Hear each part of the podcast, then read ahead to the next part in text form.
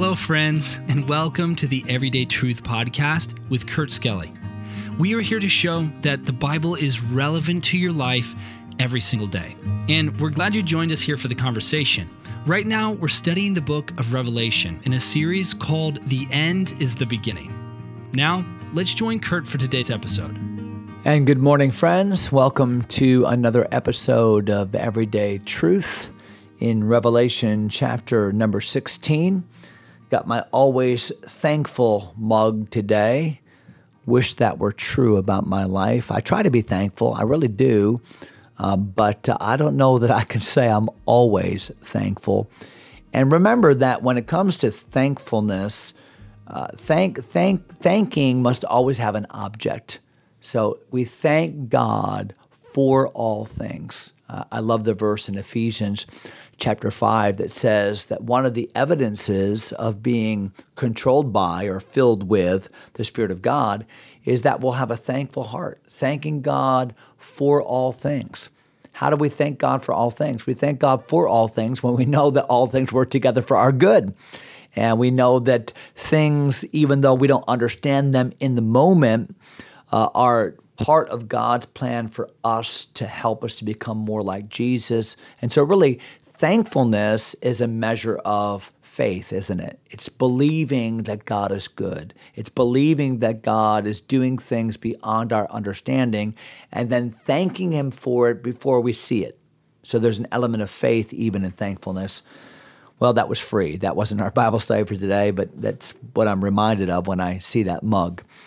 Revelation chapter 16, uh, we talk, we've been talking about these bowls of judgment that God has determined upon the earth uh, during this last part of the Great Tribulation. The angels have been dispatched from the very temple of God in heaven. Uh, God has given his directive, and the angels have come to earth. Uh, and one by one, they have poured out their bowls upon the earth, and we're seeing some horrific things take place uh, people that have the sores all over their body, people that have received the mark of the beast, um, ocean life destroyed, uh, fresh water supplies contaminated. Uh, we're seeing that uh, people are being scorched by the sun. Maybe the uh, the presence of solar flares or uh, the compromising of the ozone layer or whatever. But whatever's happening, this is causing great uh, pain upon the earth. Uh, then darkness. Remember, there's a strategic strike by the angel right against the seat of the Antichrist himself. And I think that should be indicative to the rest of the world that here's your problem, here's the issue, here's what's going on. That's where darkness dwells.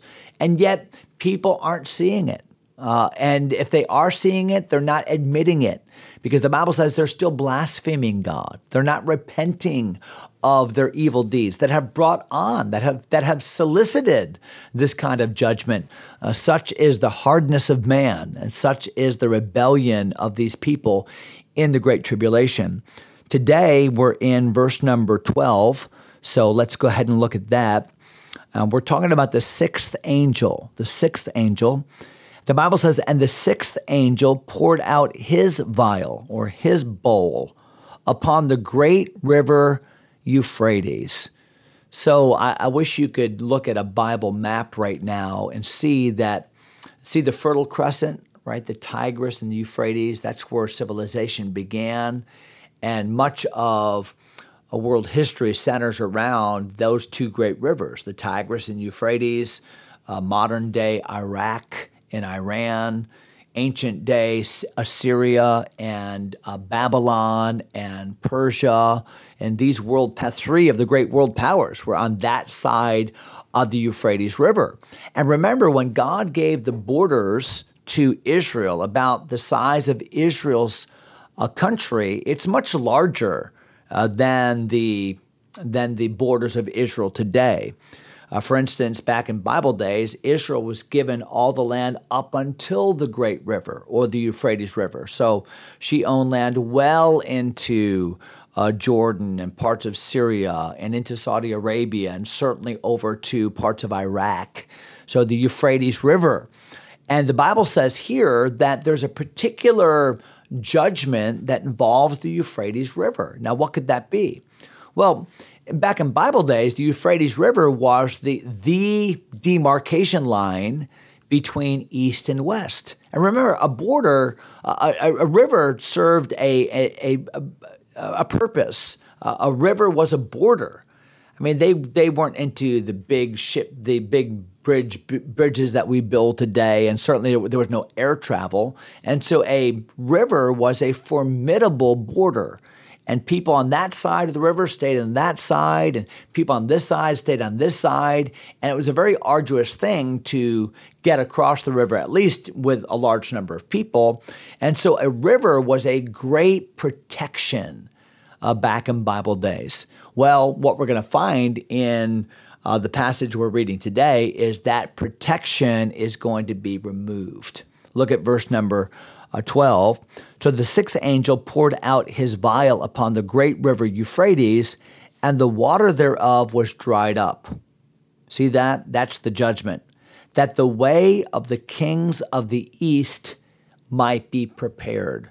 So, what is God doing? He's removing the border, He's removing that protection the river's going to dry up so that an army, a formidable army, an army millions strong, can come right across that border and come right to uh, the final battle that we're going to talk about here in a moment. So, who are these children of the East? Well, what is east of the Euphrates?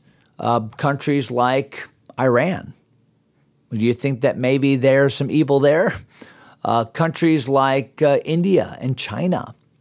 And so these are the children of the East that now have open uh, ingress to that whole area and a beeline to Jerusalem and to Israel. Foot soldiers, millions of them now have the, the opportunity.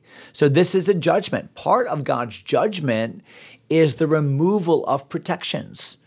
Part of the way God judges is to take away that which has kept back the enemy. So now protections are removed, the river is dried up, and the stage is set for the final battle.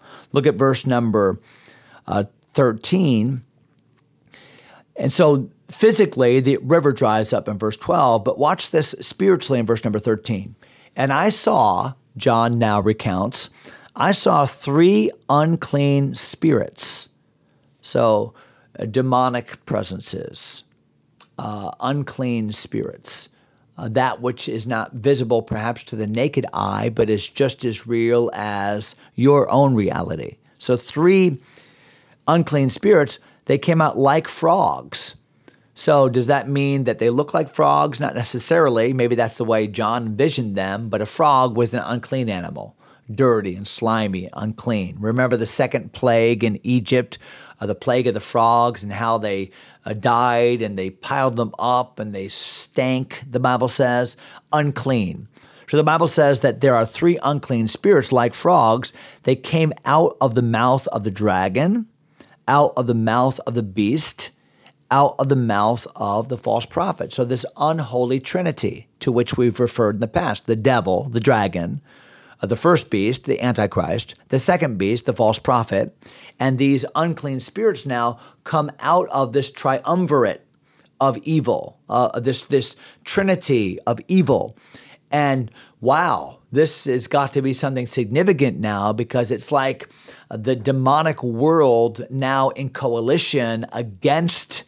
Uh, so there's not only uh, God judging, but the devil now is is something's happening here, and I want to give too much away, but let's let's read this with interest now. So these these unclean spirits have come out of the dragon, the first beast, the second beast, and now verse number uh, fourteen, and they are the spirits of devils, working miracles, which go forth unto the kings of the earth and of the whole world to gather them to the battle of that great day of, of God Almighty.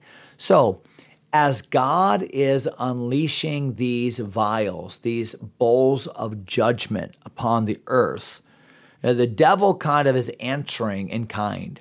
And so a battle, a war is about to ensue. And it's almost as if the devil knows his time is short. We know that. He's already been cast down out of heaven. Remember the, the, the, war with Michael in heaven? The devil loses, he's cast to earth. He knows his time is short. Uh, he wants to take it out on the children of men. And so what does he do?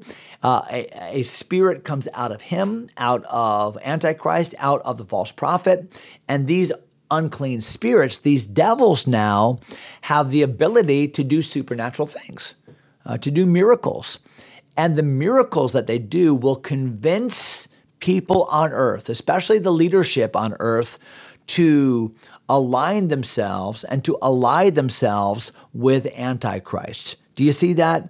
Verse number 14 For they are of the spirit of devil, they are the spirits of devils working miracles, so that, that'll be the way by which people are convinced, which go forth unto the kings of the earth, so the rulers of the world at that time. Remember, Antichrist is a coalition leader. It's not that the world is one world government. That's a little bit of a misnomer. There are still separate governments and separate kingdoms. The, the Antichrist is, is the key player uh, but uh, but other governments exist, but they are going to align themselves and ally themselves with Antichrist because they will be deceived by these unclean spirits. And the Bible says that they will go forth unto the kings of the earth and of the whole world to gather them to the battle of that great day of God Almighty. So what will the devil do through these unclean spirits? What will be his great deception? His great deception will be hey, we can win this thing. Uh, these uh, judgments of God, uh, these uh, sores, this darkness, this pain, uh, this scorching, all of it, we're going to align ourselves against God. And really, the way to attack God is now Antichrist has broken his treaty with the Jews. These are God's people. That this is God has brought this on because of them. We're going to attack God and them. Let's bring the whole world together to attack Israel. Let's bring the whole world together to attack God's holy hill, Zion, Mount, uh, Jer- Jerusalem. That's where all of this is, is coming together. They're going to gather to a huge valley the valley of the hill of Megiddo, Har Megiddo, Armageddon. And uh, the, the armies are going to gather and we are going to fight against God and his people. That's what's happening here. And so significant is this that if you see in your Bible, verse number 15, uh, the, ver- the verse is in red letters. And that, that doesn't mean that it's any more inspired than the rest of the Bible. What that means is it's a quotation that th- this is something the Lord Himself is saying.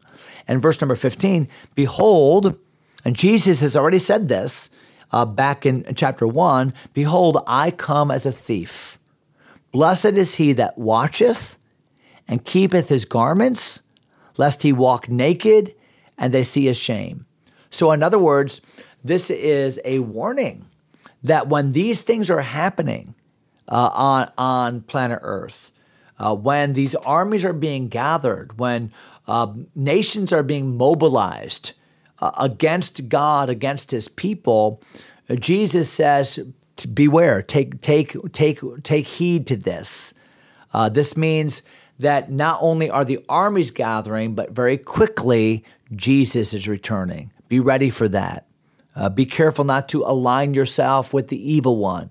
Be careful, faithful ones that have not yet been martyred. Be careful, my people that are still on earth, 144,000. I'm coming like a thief, unknown to them, but known to you. I'm about ready to come, and you need to watch and be ready uh, so that you are uh, that you are ready for my coming. A very similar uh, passage in 1 Thessalonians chapter 5 as it predicts the coming of the Lord. Here, it's not his coming in the rapture. That's when he comes in the clouds and we meet the Lord in the air as New Testament saints.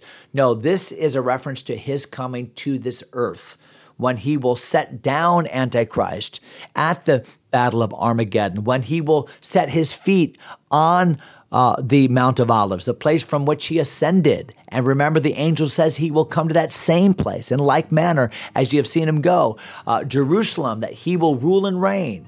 Uh, that's even now being ravaged by this series of battles that we call Armageddon. Well, we'll come back to some of that. I know I've probably said some things here at the end that have caused confusion, uh, but we're going to stay with it. So, next episode, we'll jump into verse number 16. Hope you'll stay here uh, with us for that. Hope you have a great day today. God bless you, my friends. Thanks for taking time to listen. If you enjoy Everyday Truth, go ahead and subscribe to the podcast or share it with a friend. Until next time, God bless.